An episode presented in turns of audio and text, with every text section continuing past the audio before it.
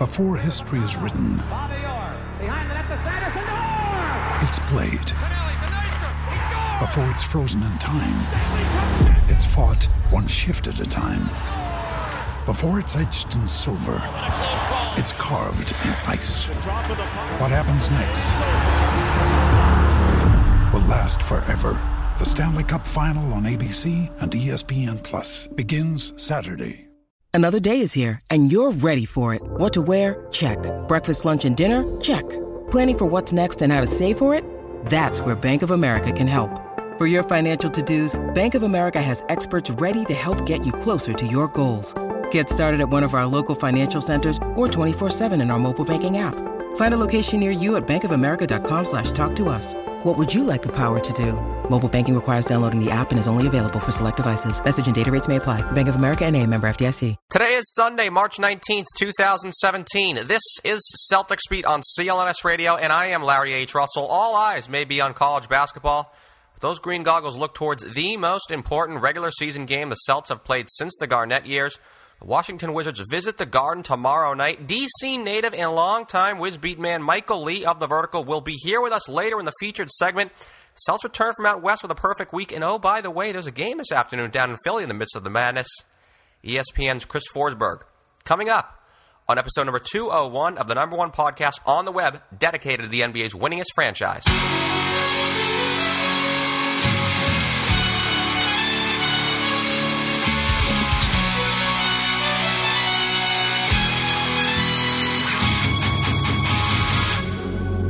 Where is this Al Horford uh, criticism coming from? I, I don't see it. I, and I, I don't know where, like my colleagues. Are, like, it's a fabled enemy. It's it's saying uh, they're all they're all out there on Twitter. Oh, it's like yeah. I mean, of course you're gonna have everybody, someone on Twitter saying uh, this, you, you Are you put that many getting it in a you put that many opinions in one place. You're bound to see you know a person here or there. But this seems to be a fabled enemy creation of the Al Horford hater. And I know me and you have been around Boston long enough to see what Boston fan criticism towards a player can really be like. It, it, I, I think we've we've treated him pretty pretty calmly. This right? is not Like, Jose Offerman, right? This is not Jose Offerman batting 210 and being just like run out of the city by the pitchforks. Yeah, I, I you know like, and let's face it, he's, he's playing a little bit better lately. Uh, so maybe that's like toned down the criticism. Like there are certainly instances. I've, I've said this probably repeatedly.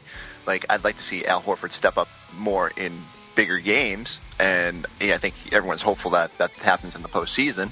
But you know, for the, the the I think we all know that the only ones screaming about you know this guy is worth the max contract are people that need something to complain about. Yeah, just a few outside voices on Twitter, and thus that represents this all of a sudden this giant, massive like storming of the Bastille type enemy. That I just don't think is there. I mean, you're right. I mean about Horford in the sense that like, I mean, there's some like small criticisms you can point out about him. In that, oh, geez, like I'm a little worried. And is he decl- is could he possibly be declining already? Not to the point where it's just, oh my god, you know, this is just a debacle waiting to happen. But Mid range. Oh, can, can, I, can, I, can, I, can I be a, can I be a little leery of the mid range? I like I haven't looked well, the mid the range, the mid range game was like automatic for him down in Atlanta for all those years. That was like his bread and butter. I don't know, maybe it's just because of the fact that he's that's been like he's been taken out of that from being in Boston. But I, I would be more concerned in that he can't assert himself down the post at all. He gets shoved off the block almost. He's always taking you know all he can get off is a fadeaway, and he's not converting at all.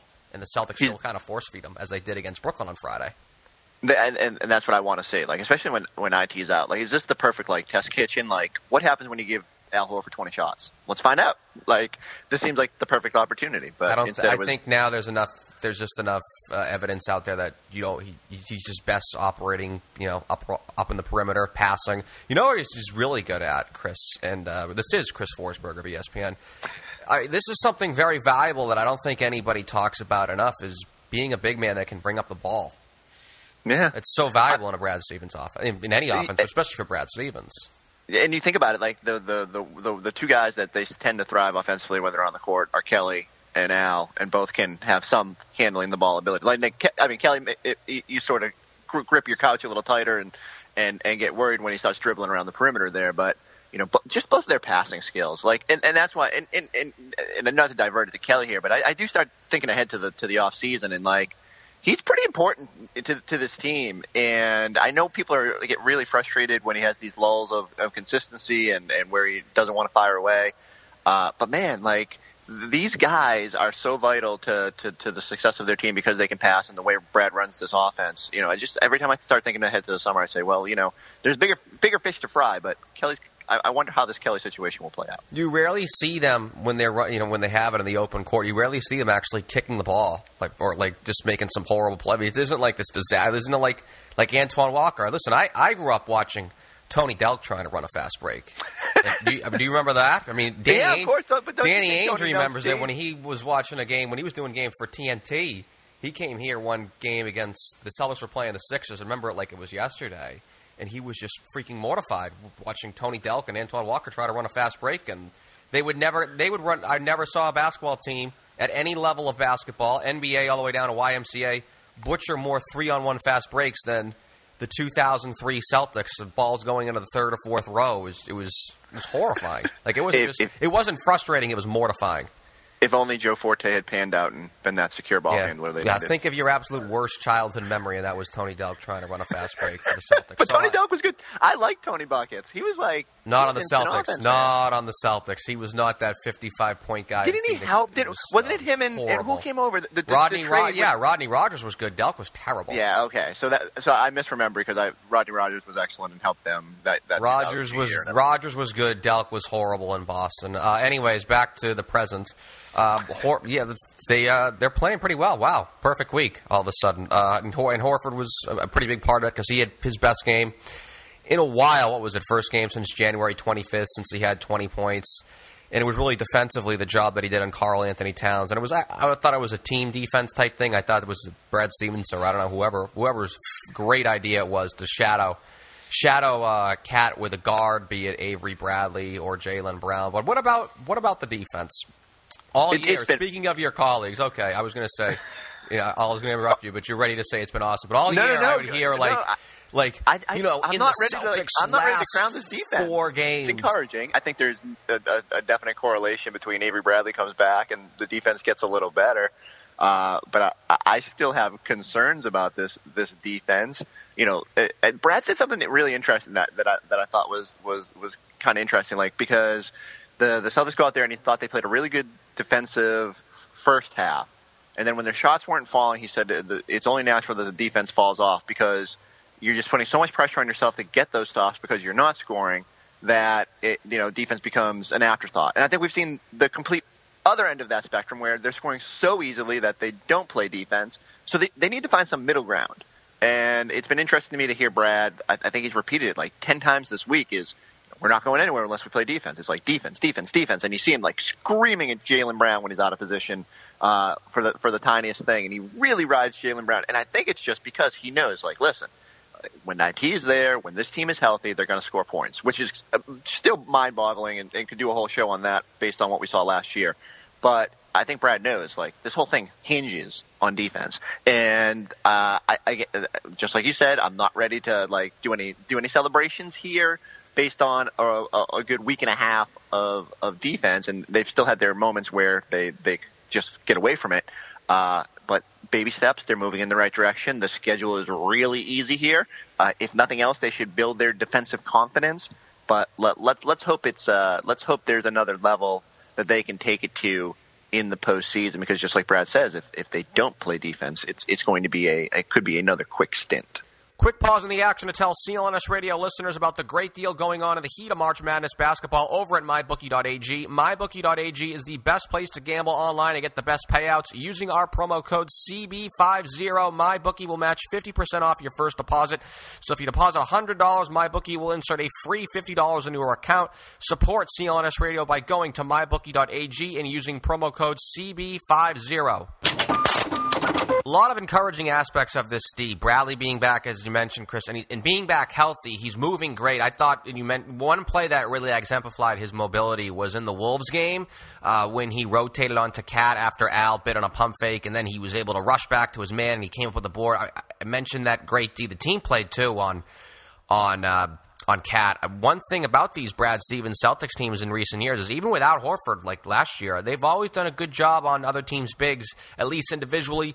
Maybe some of the guys with traditional big man skills, like a Greg Monroe and Brook Lopez, not on Friday, but in years past have given them trouble. But yeah, uh, the second half Wednesday.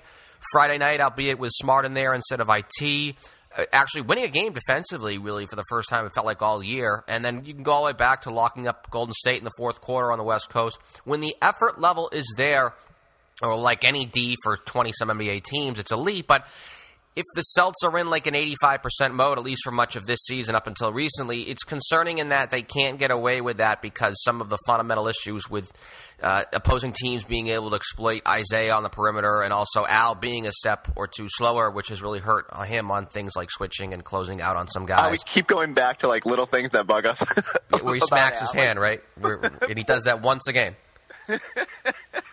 it poor Al. Like I, I, again, I think if you look at this team, they're not as good as they are without Al. And Al brings a ton of good things to this team. And yet we sit here and we tend to focus on the negative. And I think it's only natural. Like there are definitely times when I, I watch him around the basket, I go, geez, like, you know, past seasons it seems like he just was better defender in, in those situations. And I don't know. There are definitely times when he doesn't look as crisp as I remember. And then I sit there, and at, at the end of the game, you look. You, I, I, don't know. Just, I, I, don't like worry over it. Of course, I don't worry about much things over basketball, right? But I mean, he, he is 30. You look at it offensively, really, of what he's doing, and he isn't the worst offender or the worst person out there in that situations because he's very heady and can play as a, as a good captain role the defense. But there's no question that just him being, it looks like just a half a step slower.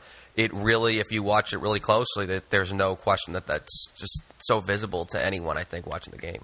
What do you think about resting some of these guys? Like, are you on the? I've always been. Oh, you're, you're asking the person who wants eight hours of sleep for everybody every single night. I think, you know, because I was I, got Michael Lee coming up. We're going to talk obviously about the big game against Washington tomorrow, and I got Michael Lee from the Vertical in the featured segment coming up. And I was going to ask him: Is this how relevant of a game is this tomorrow night? It's certainly relevant for the teams that are playing and the fans that are involved. You know, go Celtics, go Wizards, huge game, etc. But maybe not to everybody else around the NBA because they're going to say, "Oh, what does a game like that have to really do about the greater landscape of the league?" Because, and I was going to ask him, I was like, you know, it's been a weird season thus far in the NBA. There's always been, you know, uh, we every, we talked about crowning defenses. I say we all crowned Golden State before the season to win the title, and I would say that certainly be the case. But every one of these teams now is one injury away, and if every team is uh, really, you know, Golden State and Cleveland, and if those teams are one injury away, dare can you ask are the Celts and Wizards dark horse title contenders? And then, if that's the case, then yeah, what do I think about wrestling these guys? I, am with you. Like when I look at the Celtics team and I see that they're 21 and seven when they have their starting five together, and now I'd have to go through and crunch who those 28 games are against. But I sit there and I say, wow, there's an obvious value in having all of your horses together when you get to the postseason. They got like the, one of the six best five man lineups in the league. Uh, the way they played since the All Star break is even more encouraging. So when I see them take Isaiah, and I do think like he went down hard uh, that that third quarter, and Cat fell right on top of him, and I'm sure his knee probably did swell up. And his wife was posting on Instagram the other day showing him in the trainer's room during during Friday's game. Uh, you know, but the, the the the larger thing where everyone says, well, maybe it's not a bad thing to get him some rest. I completely agree with. Like Isaiah hasn't quite been otherworldly Isaiah since the All Star break, and I do think there's just like listen, his one, his December and January were absurd, and there was no way he could maintain that level. But two, I do think that he was cooling off a, a, little bit. He was cooling off. yeah. And I just think, but I think there is. It's just the grind of it all. Like All Star Weekend, he didn't doesn't catch a break. Like these games have been pretty relentless. The travel out west, coming back here. Like the schedule's pretty forgiving here now at the at the at the finish line. And I do think there's a chance here for them to, to to pick and choose their spots. And I don't necessarily think Brad believes in DNP rest, and I think he's worried he about that. Never that does. And that Denver game was the perfect game to do it too. Right. Oh man, I, like that's the one where you kick yourself, right? Because you knew they were going to get throttled. Bad matchup, coming off that that loss. Maybe they should have taken their guys down that night and and, and saved them all. And, and maybe because it was so lopsided midway through the fourth quarter, they did get a little bit of a break. But I'm interested to see, you know, will he take Al out of the lineup for a night, does that have an impact on on on someone like that? Like the Celtics don't play a ton of minutes, but it's still an 82 game season. It's still a grind. And I know people are, are sitting out there looking at their contracts saying, "Oh, come on!" I, I hate when this conversation comes up, but I do think there's a value in making sure all your guys are together for the start of the playoffs. And late, haven't, haven't we seen it? Like when without Avery last year, this team is different. Um, I, like I think they're better built to sustain someone other than Isaiah or Al being down now, but that it, it's still important to have, especially those five guys and you know Smart, Brown, and and, and Olynyk, your your top three bench guys, ready to go for the postseason. So. Uh, I, I, I'm curious to see if he if he finds some spots here, especially as the seating uh, starts to, to, to, to lock itself in a little bit more it's twofold. One, I mean, I think it goes back to the goal that this organization stated before the season when they said they're measuring this season based upon playoff success, not not this win 50 games or win 45 games as prior teams have done the last two years. And ah, what a great season! They have to win in the playoffs. So, but I, I it goes back to even what I was just said in that I think that I mean, it's it's not crazy to say that Golden State or Cleveland is their injury. You know, Durant's already out either of those teams is an injury away from this being wide open. That's, that's why I mean it's it's almost laughable to think about. That, I'm just I'm I'm shocked. I'm, the Wizards too, man. Like to see their starting five has played like 61 games together, like over 1,200 ton, right? Of all the five man units, they're by far that's crazy to me. Like their just to be that horrible. healthy, their bench is terrible. But they're not like now that they've they, now they, have gotten Bogdanovich and, and yeah, they like I like I don't I'm not ready to throw either of these guys in, in title contender, but I do think they can be. You know, one of them can get to the Eastern Conference Finals, and just like you said, injuries can shake right. things up a little bit. Uh, I don't know. It's it, it, it's it's definitely open, and I, I hate I do hate the revisionist like people sitting here saying, "Oh, I wish the Celtics had made a move." Like, "Oh, you should have known that the, the, the league was this wide." One guy, one mid-season PJ acquisition Tucker wasn't going to be the difference, right? Just... I mean, look how look how Toronto came right back down to earth like they'll still be interesting in the playoffs, and, and, and I'm sure the Celtics would. I want to interrupt you before people turn off this podcast. Now we're talking about the Celtics as title contenders, and then you can continue. All right.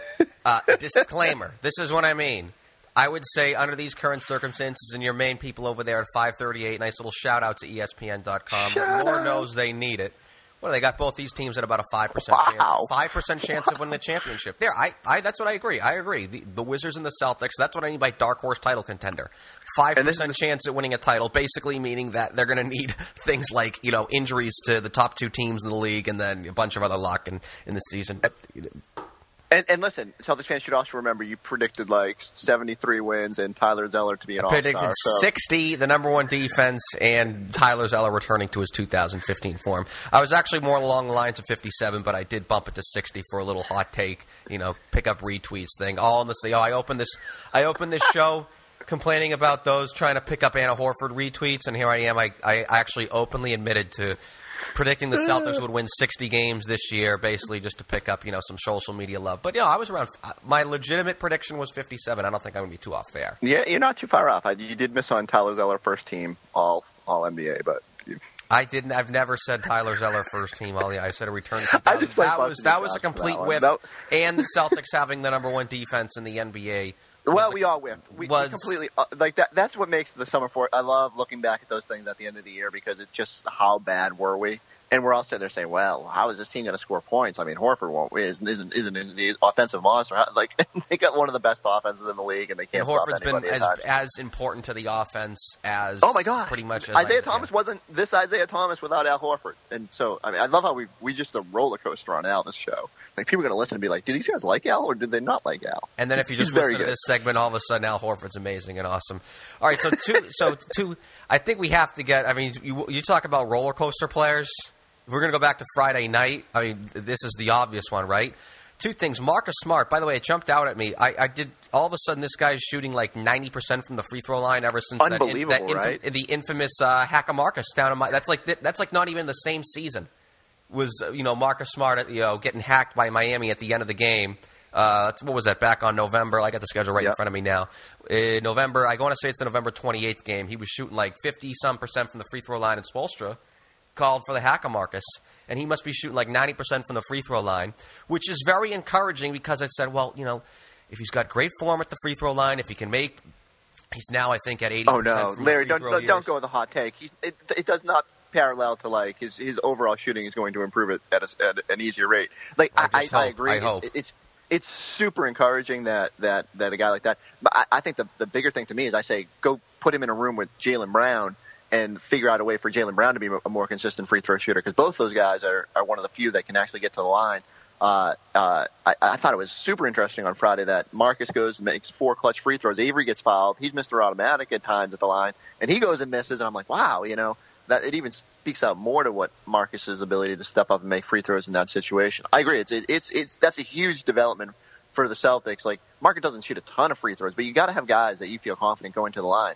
And and I mean, let let that Phoenix game game be Exhibit A. Like these games are going to come down to these sort of situations. You got to put these games away. I'm confident with Isaiah at the line. I think Jay is pretty consistent. Uh, but but to have Marcus, it's the number it's the, the number three uh, free throw shooting team in Celtics history. I don't know, but when I was talking about with Marcus Smart at the free throw line, is I mean, is there any hope for him to just to develop an overall jump shot? Now, I think it is going to be. I mean, Friday night it just seemed to be just like that was that was brutal. I mean, there's three of fourteen from the field, and then there was three of fourteen. His misses aren't even close. That's what's so how many, concerning how many threes about did Smart. he put up? I'll have to look that up. Um, and while I'm doing a lot that, of those quick- above the break threes were just like cringe. Where like he wasn't even close on some of those, but then he goes in the corner and he makes them. So I don't, I don't know. It's like No, they need to do a better few job. and of- far between. Uh, it's like Larry Bird. Wow. Okay. There, any great player has gone three of fourteen. Marcus Smart does it a lot, and when he does, I'm just the misses aren't even close. They're way off. It looks like it's hopeless. I mean, it's if you want to use the golfing analogy, Chris. Someone goes for a lesson, and you know the pro says, "All right, yeah, you know, show me," and then all of a sudden, you know, the guy just tees it up and he's just slashing. It's like, oh, okay, you know, duck hooks and you know, just dribbling it off the tee. It's like uh, that's what I feel like with Smart. It just seems like it's uh, he's got a long ways to go there. But I think when they put him in the right spots, like when they force feed him, him in the post, especially. Yeah, again, oh, no, he- go to the post. He's got a good floater that's been working for him. He's been finishing around the rim. I'm just the, the overall jump shot is. So uh, it, it's it's not. It's never going to be. I, I think you have to just come to grips with that. Like it, it'll it'll maybe improve a little bit. Uh, I just think that the Celtics need to really emphasize to Marcus, like you need to be in your spots. You you know where you're good. You you're get yourself in the post five times a game, sneak into the corner every now and then. But if if I understand that he's the one guy who loves to step up, and not just the like the full court heaves that he that he tends to put up. oh, But, one a game. he- One a But game. He's always getting that. it, it's it's hilarious. Like we, we sit there uh, uh, on press row and we laugh at every time, and, and like we we need to make a game of it or something because it's just so he's the one dude who's not afraid to to launch the ball, and because well, you know, it, it's not like that that percentage is going to get any worse. Uh, I, I do think if you take some of those out, his numbers get a little bit better. It's not quite as as damning as they tend to be. Uh, but I, I, I do. I just wish that that I think I think Brad needs to take two practice sessions at the end of the year, and one emphasize where everybody's best shots come from, and these are the, these are where you, you're you, in your mind. This is where you should be shooting in the postseason with guys like Marcus and Kelly and stuff like that. And then the second one is to work on two for ones because this team is the worst two for one team I have ever seen at the end of a quarter. There will be 35 seconds left when they get the ball and they'll rush it up the court and then Rozier will dribble it around the perimeter until there's 23 seconds left and take a, and take a bad jumper. And I'm thinking, what is going on? Why can't they figure out how to maximize possessions? If that can also rectify Brian Scalabrine and Mike Gorman on the broadcast not alerting the audience in Doug Collins fashion every single time, the Celtics can get a two for one. Celtics can get a two for one here. They Celtics if they oh, it's like oh okay I know you think the people watching the game are just complete are complete dunces. Uh, all right, so we got to finish this up. There, there is a game today. I know tomorrow is the game. There's a bit of a nuisance game today. It's a one o'clock game, which I actually think favors the Celtics. We always think of, oh my God, those one o'clock afternoon games, and every time you're afraid of those. Like I last week, I was here with Leon Poe, and I just said, you know, Leon, Jesus, you know, this is not just the first game back from a West Coast road trip, which is always one a very tough game. Washington just lost one of those themselves back uh, earlier in the week. They uh, they blew one against Dallas but it was a it was an afternoon game and then an afternoon game back from a West Coast road trip, and they lost the hour of sleep and ended up playing one of their best games of the year. So that's positive. Whoa, whoa, whoa, whoa! Can we can we agree that the Bulls? have Yeah, well, they they mailed it in, right? Yeah, I know. I mean, they were terrible. I know. Well, it, it goes back to the afternoon start, possibly. I don't know. Uh, no, I just hope. I think the Celtics have to hope that the uh, the 76ers are, are tired from beating the They're the, the playing really well. mercilessly. This is like not a trap game. They're playing very well. Yeah, that exactly. I, I do think this is this is especially if the Celtics start thinking ahead a little bit to Monday night that this has potential to to get away from them. Let's face it, like if the if the Sixers score and no Isaiah, it's it's going to be tough. I, I do think that this one today is is is is a difficult one. But it, it goes back to it, like who's going to step up? It was it was encouraging to see Jay and uh, Al have those have those good fourth quarters against uh, uh, Brooklyn on Friday night. Let's let's see if someone else is ready to step. up. Hey, how about Gerald Green? He's Like, going to be the Nate Robinson of Ah, of this year in the play. Like yeah. this guy's going to win us a playoff game. Like th- this seems to be an absolute cycle with Gerald, and he comes off the bench out of nowhere, has a great game, has another decent game after that, then fades away. They're not right. Like it's almost been a cycle this year. You go back to New York on Christmas Day, has a great game, pretty much wins that game. I think he was the most valuable player in that game. Then he had another good game against Miami, which we all forget about because that's when Isaiah went for 52. Then he faded away, and then really didn't hear him again until what was it, early February or end of January when they went out west. Brad plucks him off the bench against Utah. I want to say he was the most valuable player in that game. has some good games after that, then fades away again, and then uh, yeah, all of a sudden, so he's set up to be that Glenn McDonald, Darren Day, this for the old timers there, and then for the somewhat vaguely old timers, which when you were still on the beat, the Nate Robinson wins a random playoff game off the bench if the Celtics actually have a deep playoff run in them, which they do because they're dark horse title contenders. Who is the Shrek to his donkey? Oh, I wouldn't know. Tyler Zeller. Um, he, he, of course you picked Tyler Zeller. Oh, that's great. What a way to bring it full circle. I, yeah, I, I picture uh, uh, uh, Joe Green jumping on the back of Kelly Olynyk and riding him down the court at some point as they together win them a, a, a random playoff game. So In the- probably in the maybe in the NBA Finals, based on this conversation. Yeah. We got the game of the game of the year tomorrow, but the new game of the year is going to be on April 5th against the Cleveland Cavaliers. That very well could decide who has the number one seed in the Eastern Conference. We're giving away two tickets to that game. Simple, subscribe, rate, and review Celtics Beat on iTunes for free entry. Chris, I'm going to get you out of here. Quick prediction on this afternoon's game down in Philly. I'm Larry. I think I think they lose this one, but I think they're okay with it because I think when without Isaiah, they they kind of probably figured they'd drop one of these two, and uh, maybe finding a way to escape on Friday night gives them a little bit of a mulligan, and then you go home and hope Isaiah's knee's okay and and get back on track there. Uh, they have enough of a buffer, but every game matters, and it would be fun if that game you're giving away tickets to was a battle for the number one seed, and so if they can find a way to to scrap out a victory, all the better.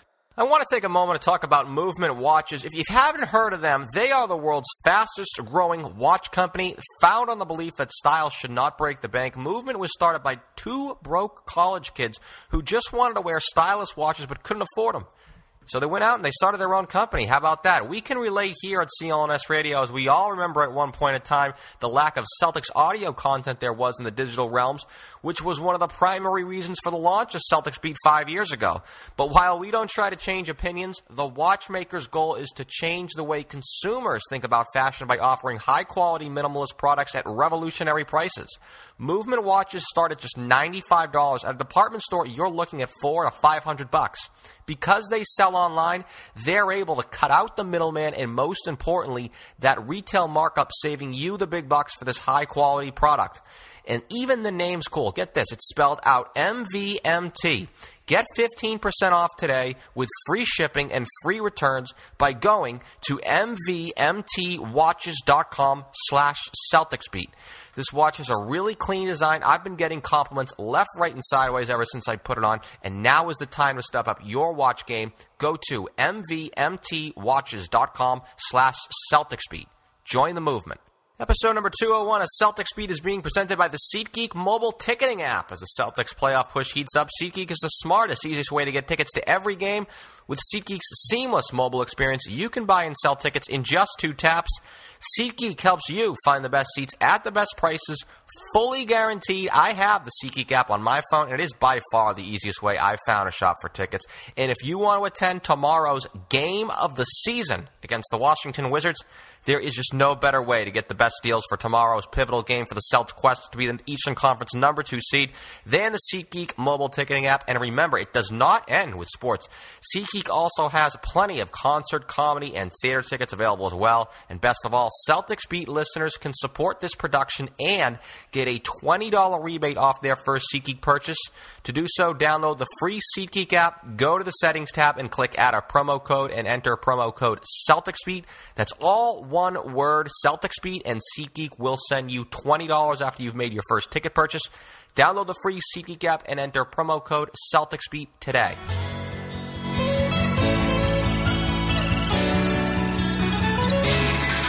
I just think that things don't go right, it's easy to point to the schedule as, as your main um, obstacle. But uh, it doesn't feel to be any different. I think the main, what the one thing I will say with the TV demands and the fact that so many networks carry games, a lot of the star teams, um, you know, like the Warriors or the or, the, or um, the uh, the Cavaliers, they're they're going to have to deal with some difficult schedules because the networks want to make sure that if they're going to play pay billions of dollars to televise games, that the marquee players are going to be on television. So that means you're going to find some real wacky scheduling. Um, but uh, that comes with the territory, and it's kind of the price you pay for making millions of dollars and for being one of the elite teams. Yeah, a small price to pay. I, I do find it interesting. Funny though, it's the journalists who have less of a problem with the travel than the players. When you guys fly coach, uh, and, and we're here with Michael Lee of the Vertical at Yahoo Sports. And Michael, first off, great to have you back. But that, that sort of gets us into that here. Does this maybe apply to the Wizards who have mercifully cooled off a bit, and uh, they've had just all this travel recently? They went out west, and they still have another trip on tap after the Boston game tomorrow they were playing at such a furious pace. I mean, is there possibly a little fatigue here with Washington? No, it's because uh, defensively they've kind of gone off the rails. Um, they one of the main reasons why they struggled so much the first month of the season is because defensively they just, just weren't connected, they weren't communicating, and uh, it showed. And I think that, and, and over the course of winning a couple of games, uh, they kind of started to steel themselves a little bit, started to you know get a little wrapped up in the offense, and, and forgot what uh, made them a team that could rise all the way from the bottom to up to the, number two seed for for a brief moment. Um, I think that defensively they've lost their focus, um, and they're going to have to get that back because if they have any they have any hope of making it to the conference finals or even get to the second round, um, defense is what's going to have to fuel it. Um, although they do have some quality offensive talent, they they just lost their edge on D. Yeah, that sort of jumped out at me was on twofold. One, actually, when the, when the Celts first played Washington at the very beginning of the year, they were, I think, like three and eight or three and nine, whatever their horrible start was, and I believe they were last in the NBA in defense, last in the NBA in uh, like defensive three point field goal percentage. And all of a sudden, uh, end of January, during this huge, you know, quote unquote rivalry with the Wizards, and that's something that we can, you know, shoot the breeze with over, Michael, but all, all, of a sudden, I, I may be wrong, but I felt like the Wizards all of a sudden were top ten in t, top ten in defense. And then since that game, really, with the Celts and the Wizards being neck and neck in the standings uh, ever since you know really mid January now, and and and uh, obviously the Celtics go, even going into this game here tomorrow are going to be ahead of you know Washington tomorrow. But this is probably as I've, I've already referred to it in the ads, actually trying to sell tickets as the game of the year. But yeah, I've been paying attention to the Wizards just basically on the box score alone, and it has been just that is the defense since the All Star break, even in their wins on the West Coast, like when they came back against the Blazers, it was something like 125, 124, or 126, 125, yeah. or something like that, and. And then they lost uh, to Dallas in the dreaded first game back from a West Coast road trip, and they gave up a buck 14 or a buck 15 or something like that. Is uh, first off, how did a defense get? I mean, how has their defense had so many of these ups and ups and downs thus far this this year? Yeah, well, one of the reasons why is that they acquired offensive players after the break. Um, you know, you added two offensive-minded players um, who, and that's kind of what their identity has become. You know, since then is that they like to score. Uh, they also have brought had, Ian Mahinmi has come in. You know, after missing most of the season, and he's a, had a positive influence you know, in some games on defense. But I think if you look at the moves that they made at the break, they they focus on scoring. So I think it's just an adjustment period now, but they try to fit in everybody and also try to figure out how to defend the way they did right before the break. But uh, I think it's pretty obvious what what led to that.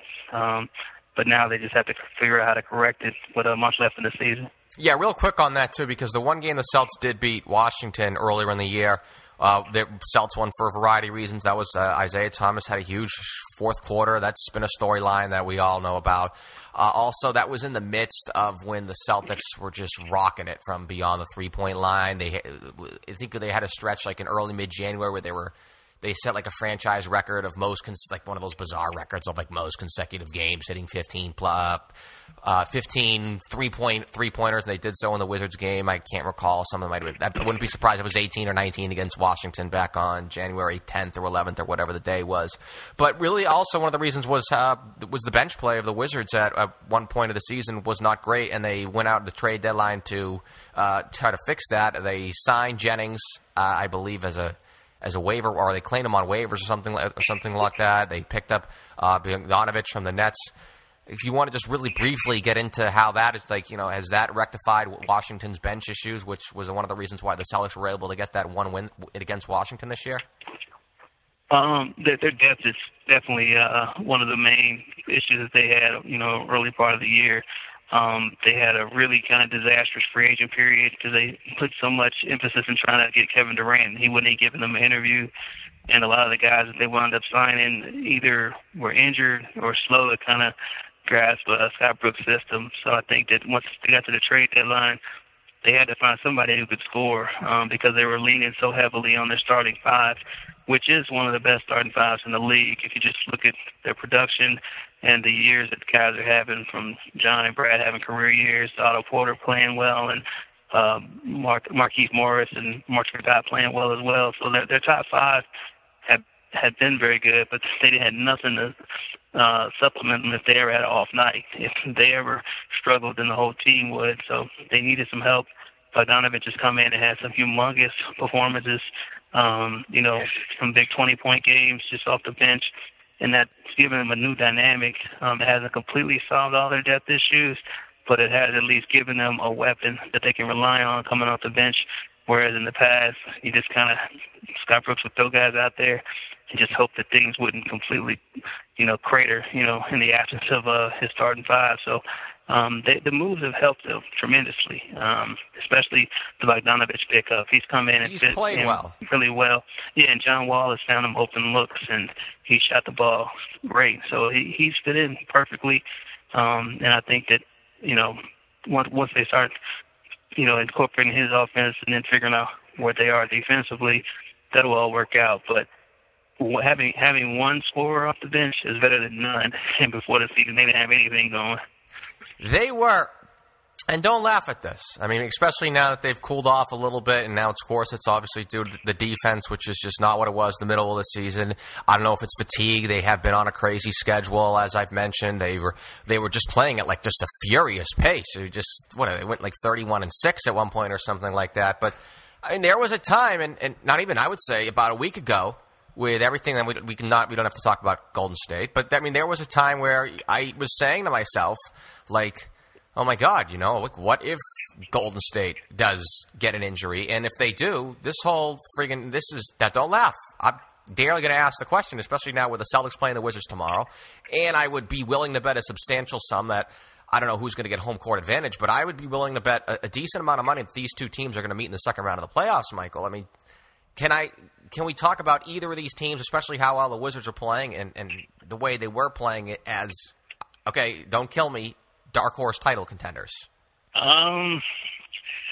If yeah, something happens to Golden I won't, State, I won't kill you. I won't kill you. I mean, um, Oh, you you know, Cleveland has been shaky. Cleveland's been shaky. Um, they're still uh, waiting on Kevin Love to get back. Um, I still think that they're probably the title favorites uh, once Love, you know, proves himself to be healthy and able to contribute again. Um, but I don't know that the teams out west just seem to be so loaded. Uh, I, I would think that if Golden State, for some reason, isn't able to get Kevin Durant back and he's not able to help them reach the finals, um, San Antonio has been playing so well. Kawhi Leonard's been putting up MVP numbers, and then after that, James Harden, the guy who I think is the, should be the front runner for MVP, uh, has got the Rockets playing at, at a high level, and they've been scoring. So um, you know, the Rockets, you know, they've been a team that uh, they got a reputation for being a real offensive-minded squad, especially with Mike D'Antoni as the head coach. But you know, they've been buying into Jeff Fizdale's defense, and I think that their recent game against the Cavaliers showed that in the moments when they need to lock down, they they, they can't play that way. So I, I would still think that the favorite would come out from the from the West um, if if Cleveland somehow isn't able to get there. But you know, anything's possible. I think the Wizards have one of the play one of the better games of the season against Cleveland. If LeBron doesn't hit a fadeaway bank three, then uh, I don't. Then they they win that game. Um, uh, you know, obviously Boston's had a good win against Cleveland as well, but um, but I don't know. It, it's hard to view them as title contenders, especially when we look at Washington, a team that uh, is trying to win 50 games for the first time in uh, 38 years. Uh, that that kind of um, is that the last time they won the championship? Uh, uh, is that that's the I... last time they that's the last time they oh, made the conference, the oh. NBA Finals. That was in 1979. So um, okay, they won. They haven't won. They, yeah. they haven't won 50 games since. So it's been a long drought, and I think for a lot of Wizards fans, it's pretty hard to contemplate having a team that could be considered a championship contender, even though they've been they've been playing much better than they have at any point um, uh, over that over the last couple of decades. So it's hard to buy them as a title contender, but I think that reaching the conference finals um, will be a step in the right direction for both franchises. For me, the one that jumped. Were you on the beat when? they uh, like wore the T-shirts when they, when they made the second round of the playoffs, like Antawn Jamison, and they had the yes. they beat, and they had the the T-shirts for the second round. And it, I would say one of the more like one of the great moments um, in NBA history was with the second round T-shirts. That is something I I have never seen before. But I want to go back to let's.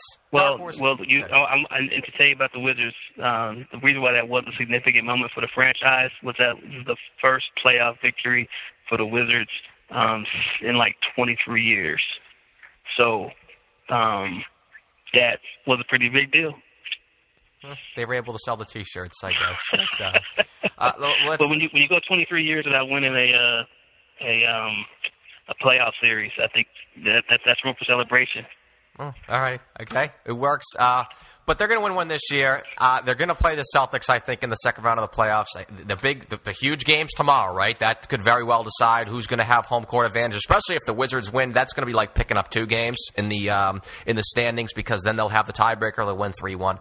But uh, we could talk, I guess, maybe specifically about the that game towards just maybe a little bit later. But I just do want to get to the matchup overall. I did a show with Chris Axman, like um, like a week and a half ago. I don't know, two weeks ago now, and I basically told him point blank, I don't think the Celtics can beat the Wizards in the playoffs. Whether they whether the Wizards have home court, whether the Celtics have home court, whether they play seven games on a neutral court, uh, I just don't like that matchup for Boston at all because they have the backcourt. That's always been the problem with the Celtics this year. And if you look at the games, I know Bradley Beal had like a scored 35. Um, actually, I think the Celtics won that game, but you know he went off for 35 points. John Wall had a you know 28, seven and seven along along those lines. He's had big games against the Celtics, not just this year, but in prior years.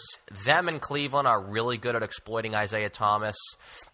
They've out rebounded the Celtics in some of their matchups. Gortat's been someone who's killed the Celtics, not just in Washington for the last X amount of years, but even going back to you know even the Garnett years. They could he's been a, a pick and roll nightmare uh, for the Celtics, and he's still playing at a, at a decent enough level even at his age. I hate the matchup um, for the Celtics with the Wizards. I hate it. From I, I do not think that Boston and with good reason. Okay, what, give me give me those good reasons. Um, well, I mean, for one one thing is that uh, I think one of the turning points for the Wizards season was when they called their own shot against the Celtics when they showed up to that game wearing all black and uh, basically said they were going to bury the Celtics that night. So, and they won by 15 points. I think that that was just, to me, that said a lot about the, the different mentality of this Wizards team and how um, they were willing to go out there and uh, take to make a bold statement, and they did it. And um, they did it against a team that was ahead of them. The is a team that they basically said they were coming to coming to catch, and I think that you know that that really brought the team together. They bonded in that moment. Um, they were unified in that moment, and um, and that was like I said earlier, it was a true turning point. So I think that when they play the Celtics, they get fired up. You know, I don't they don't like the way Marcus Smart, uh, you know, gets under their skin defensively. They want to take it to him. Um, you know, there's there's Jae Crowder obviously when he uh, poked John Wall in the nose uh, after that that one Celtics Poor guy. That, that that kind of stuff stays with them, and they they they'll, they'll be fired up if they do get a matchup. And I think that um, you know this is the kind of team that plays with this edge, especially led by John Wall, who has like so many chips on his shoulders. So wonder he's able to jump up and dunk. Um, but they, they they they take those flights, and uh, the Celtics are that one team that just really riles them up and and makes them mad. you know, um, it just it, it, it I, I can see why you would be concerned just because I don't think there's a team in the league that gets them more fired up than than seeing green. You know, I actually you mentioned that the game was a turning point for the Wizards. That was actually a turning point for the Celtics. After they lost that game, they picked up one of their. They, I thought at to that point was their best win of the season. The next night against Houston, I actually actually thought just from the out uh, point of view was the big Wizards win was their very first win against the Celtics at the beginning of the year. Otto Porter went off in that game, and that was like his breakout game. He's had this huge year. He's like this like this 2010 rich man version of Jared Dudley. But uh, I, for fun, actually, you talked about this and this is, I think, as outsiders, we look and kind of chuckle at it. And even Isaiah Thomas made a joke about it of, um, oh, this little rivalry we have with Wizards being blown out of proportion or, or whatever. This is not Celtics versus Lakers. This is a, a second round matchup. Yeah, I, then I read uh, the other day after the Celts lose at the end of the road trip a couple weeks ago out in Denver that he that Isaiah was just you know peeved that God forbid the Wizards were in front of the Celtics in the standings uh, for a day and a half. What do you do? You have a little fun at all with this little rivalry? I mean, I know it's it's easy to make a joke of this is not a rivalry because it doesn't really have any greater impact on maybe the landscape of the NBA or whatever. But hey, you know what? Uh, Knicks Heat at the end of the late you know, 1990s. I, I don't, I don't even really care about like what it does um, uh, in terms of the impact on the playoffs or anything out on the championships. I just like seeing teams that have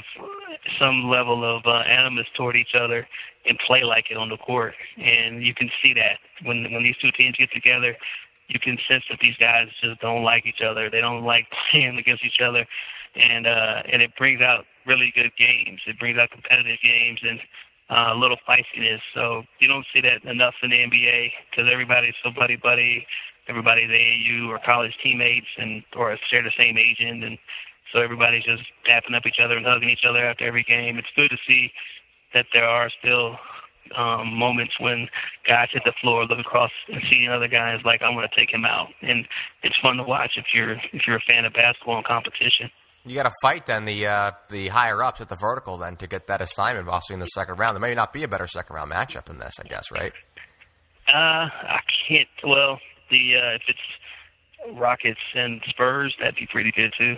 Well, you can tweet about it then. All right, so then I got to do a quick little pregame for for the uh, game tomorrow because for the Celtics it is the game of the year. Of course, I may be saying that about a week, uh, about a little over two weeks from now when they host Cleveland on the fifth, which of course I have to say is the, the going to be the game of the year because we're giving out tickets for that game. Uh, but the game tomorrow, certainly to this point, is probably the most important game for the Celtics. Equally going to be important for the Wizards, especially with what it's going to decide. Possibly these two teams meeting in the second round, having home court. So. I'll put you on the spot. We'll have a little fun with it, Michael, as we always do. Give me a little prediction and why for tomorrow night's game in Boston. I would think that Boston would win the game um, because they're home and because they remember what the Wizards did to them last time when they wore all black. Uh, I, I think that they've been playing great at home lately, and I think Al Horford has been such a, you know, uh, a huge, you know, force, you know, for them on the defensive end. He's been playing so well, uh, and they're just a different team when he's on the floor. So I, I just think that just being home, um, being a little motivated, it's going to give them that edge. You could see how uh, they went out and beat Cleveland the last time they had them at home. So I, I just see that as being a, a chance for uh, them to come out and, and, and defeat the Wizards, just leave a message for what happens in the second round. I don't think Brad Stevens is going to allow his team to lose focus and, and let that game slip. Michael Lee, senior writer for The Vertical on Yahoo Sports, catches work there and in a more efficient manner, as I stated, in 140 characters or less. Could be tweeting about that second round playoff series matchup on his Twitter at Mr. Michael Lee. Michael, love to talk to you in about hmm, a month and a half from now. Looking forward to it mentioned with Michael about the tickets. So, uh, yeah, two more reminder shout outs. Write us a review for Celtics Beat on iTunes to enter in a contest to win two tickets to Cavs Celtics on April 5th and also early entry to win playoff tickets if and when that does come across, which it is going to. And of course, whether it is March Madness, which uh, games today, or NBA basketball, games every day, MyBookie.ag is giving out that great deal with our promo code. They match 50% off your first deposit by going to MyBookie.ag and using promo code CB 50, so CB50, but spell out 50. Get in the action, and as I always say, it's a huge way to support this show using our coupon codes for any of our sponsors, and any type of returns they give, it's a small way of returns. for those who do that. But uh, yes, also too, we know there's a game today in Philadelphia. Uh, we sincerely hope the Celtics are not looking ahead. They're usually good about not looking ahead, but and we hope that they are not doing to. But but us, uh, yeah, I am guilty of looking ahead, and I'm sure many of everyone is are. And we know tomorrow is the big game. A little programming on that, of course. CLNS Celtics Mondays. Morning to midnight coverage of the Wizards game. It's going to start with Celtic Stuff Live at 9 a.m. Eastern Time with John Duke and Justin Poulin. It's going to go all the way up, you know, the news feed. You got Celtics Roundtable that comes out midpoint of the day. The pregame show with Josue Pavon. That's all on the CLNS mobile app. And of course, the postgame show is going to air live following the final buzzer on clnsradio.com. Call in 347 215 7771. That is it here for number 201. We'll be back here next Sunday, as always. Celts are coming down the home stretch here, the regular season. They have the three contests. They are all at home, so Wizards tomorrow. They have Indiana on the 22nd, and they also finish it off with the Suns Friday night. Uh, that is this week. Today's show, music, was provided by Chuck Dietz and Steph McGrato. Sponsors, once again, SeatGeek and Movement Watches. For staff writer Eddie Santiago, program director Justin Poulin, and for CLNS's founder Nick Gelso, I'm Larry H. Russell. Thanks to everyone who downloaded today's show, and hope everyone does the same next Sunday for another edition of Celtics Beat, powered by CLNS Radio.